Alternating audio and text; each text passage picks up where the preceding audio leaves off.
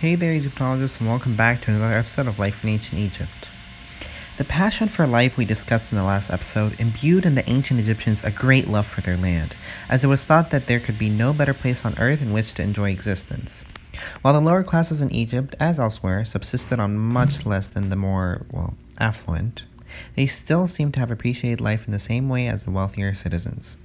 This is exemplified in the concept of gratitude and the ritual known as the five gifts of Hathor, in which the poor laborers were encouraged to regard the fingers of their left hand and to consider the five things they were most grateful for in their lives.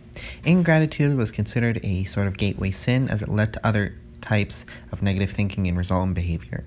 Once one, one felt ungrateful, it was observed. One then was apt to indulge other oneself further in bad behavior. The cult of Hathor was very popular in Egypt among all classes and epitomizes the prime importance of gratitude in Egyptian culture.